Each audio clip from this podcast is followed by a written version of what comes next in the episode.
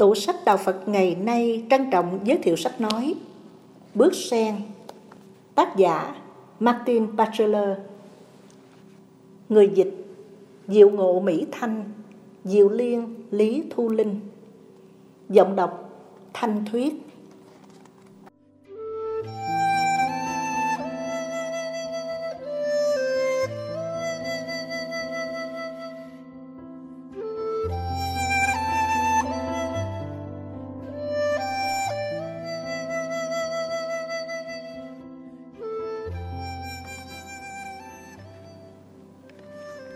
Lời giới thiệu Làm sao tôi có thể hành thiền khi quá bận rộn với công việc và gia đình? Làm sao tôi có thể phối hợp hoạt động với ngồi yên một chỗ? Có các nữ tu sĩ không?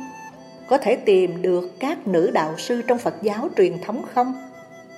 Là người dạy thiền và cũng từng là nữ tu sĩ, tôi đã thường được nghe những câu hỏi như thế không biết bao nhiêu lần – vì thế tôi quyết định soạn một quyển sách dựa trên những kinh nghiệm sống của các phụ nữ đương thời để bạn đọc thấy rằng hành thiền có thể ảnh hưởng đến nhiều cách sống, nhiều hoạt động của chúng ta như thế nào. Thật vậy, tôi đã khám phá được nhiều vị ni, nhiều nữ cư sĩ đức độ trong thời hiện đại. Từ lúc khởi ý đến khi hoàn thành quyển sách là một cuộc hành trình dài đẳng. Tôi phải tự nhủ rằng mình có thể làm được điều đó và có thể tìm được nguồn tài trợ để điều đó có thể thành hiện thực. Tôi đã viết thư đến hai tổ chức tài trợ lớn nhưng không có kết quả gì. Tôi đành bỏ cuộc. Rồi bỗng nhiên sau một thời gian dài, cả hai tổ chức đều chấp nhận hỗ trợ, cộng thêm sự hỗ trợ của một tổ chức khác nữa. Tôi thật bàng hoàng. Vậy là tôi phải thực hiện thôi. Những chuyến đi từ ngay nơi gần gũi nơi tôi đã phỏng vấn các phụ nữ Tây Phương cho đến tận những nơi gốc rễ của Phật giáo như Đại Hàn, Nhật, Đài Loan và Thái Lan. Tôi vừa ngạc nhiên, vừa phấn chấn với những gì thâu thập được từ bao cảnh đời. Một số phụ nữ tôi đã được biết và đã liên lạc trước đó, nhưng tôi cũng được gặp thêm rất nhiều người, đến nỗi tôi không biết phải chọn lựa ai trong quyển sách này. Tôi đã có 40 cuộc phỏng vấn với tất cả những người phụ nữ thật đặc biệt. Nhưng vì giới hạn của quyển sách, tôi chỉ có thể chọn 18 người dựa vào sự quyết định của các cuộc phỏng vấn. Tuy nhiên, ở một mức độ nào đó, họ là tiếng nói chung cho tất cả. Khi phỏng vấn các vị này, tôi giống như một người sơ cơ hỏi những câu hỏi đơn giản thực dụng phổ thông. Có những cuộc phỏng vấn bằng tiếng Anh dễ thực hiện nhất nhưng cũng có nhiều cuộc bằng tiếng Hàn Quốc. Hy vọng là công tác dịch thuật của tôi có thể phát họa được con người sau những lời nói ấy. Những cuộc khác lại được ai đó dịch từ tiếng Nhật, Trung Hoa hay Thái. Mỗi chương là một câu chuyện với những lời chỉ dẫn về thiền bằng những lời nói riêng và những chứng nghiệm của riêng từng vị. Gặp gỡ các vị nữ tu và cư sĩ Phật giáo này là một quá trình học hỏi mà nó càng phát triển thêm khi tôi thực hiện các cuộc phỏng vấn, rồi dịch thuật, ghi chú, đánh máy và biên tập. Tôi chưa hề cảm thấy mệt mỏi, chán nản vì các câu chuyện tràn đầy sức sống và trí tuệ. Thật là những câu chuyện tuyệt vời. Tôi vẫn tự nghĩ không biết mình có được sự can đảm và tính tâm của sư cô Aniteshin Plamo khi phải đối mặt với các cơn bão ở Hy Mã Lạp Sơn hay có được sự bình tâm chấp nhận của ni sư Asakema khi đối đầu với căn bệnh ung thư.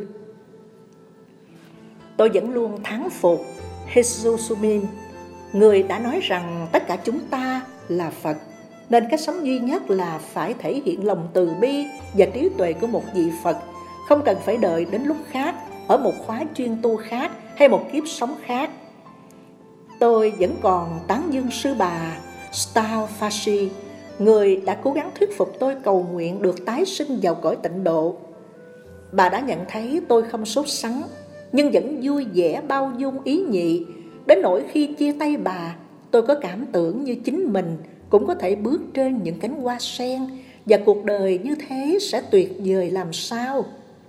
Tôi vẫn còn thấy buồn cười vì sự bình tâm của Messi Pathofen đối với con rắn trên đùi, so sánh với sự sợ ma của bà. Tôi kinh ngạc về sự tưởng tượng siêu thực của Sanelli Tumelin. Tôi cảm động với sự giản đơn của họa sĩ thiền và lòng từ bi của Romos Sunim, một nữ tu làm DC và cũng là một cán bộ xã hội. Một số họ có những kinh nghiệm giống tôi, giống như sư chân không. Tôi cũng được bảo hãy cầu nguyện để được tái sinh làm người nam, giống như sư. Tôi coi đó là lời khuyên vô nghĩa, dầu người khuyên có gì lòng từ hay người đó có là bậc thánh hay bậc chứng đắc. Nhưng chúng ta đừng quên rằng Đức Phật thật là cấp tiến khi Ngài bảo rằng mọi người đều bình đẳng trong giác ngộ.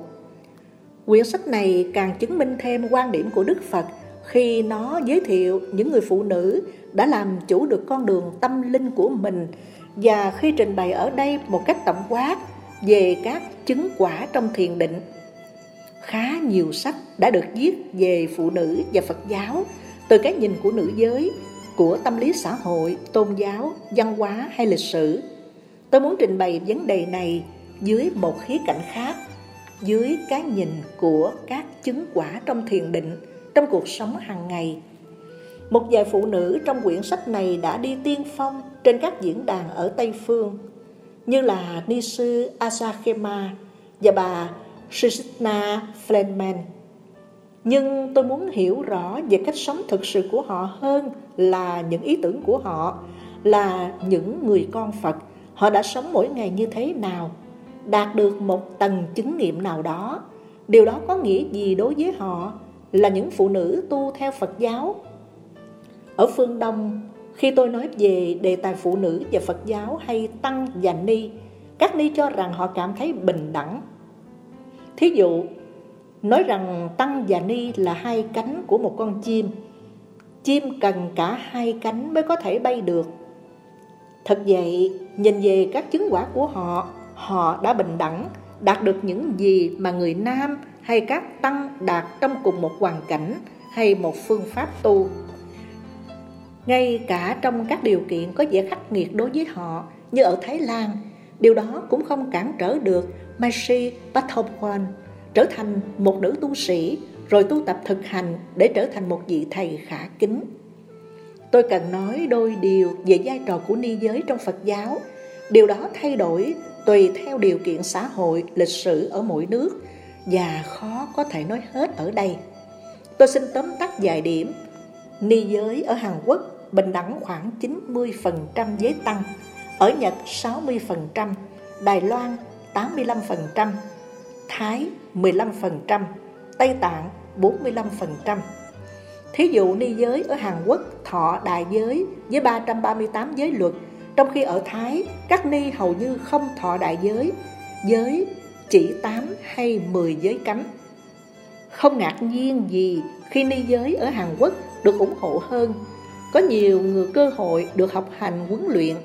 Nhưng điều gây ấn tượng và tạo lòng tin trong tôi là dầu các điều kiện có khó khăn tệ hại đến thế nào, các vị nữ tu và cư sĩ Phật giáo mà tôi đã gặp đều có thể chuyển hóa hoàn cảnh, sống một cuộc đời tràn đầy ý nghĩa, trở thành các vị thầy bằng chính sức lực của mình. Như Meshi Pathomkwan ở Thái Lan hay Pan Kikwi, một tiểu thuyết gia bị bại liệt ở Hàn Quốc. Tôi đã cố gắng thu thập nhiều truyền thống Phật giáo để giới thiệu khá nhiều phương pháp thiền và tôi đã tìm được khá nhiều phương pháp và tiềm năng của chúng. Con đường Phật giáo có nhiều ngã, ai cũng có thể tìm được điều gì đó cho mình trong Phật giáo.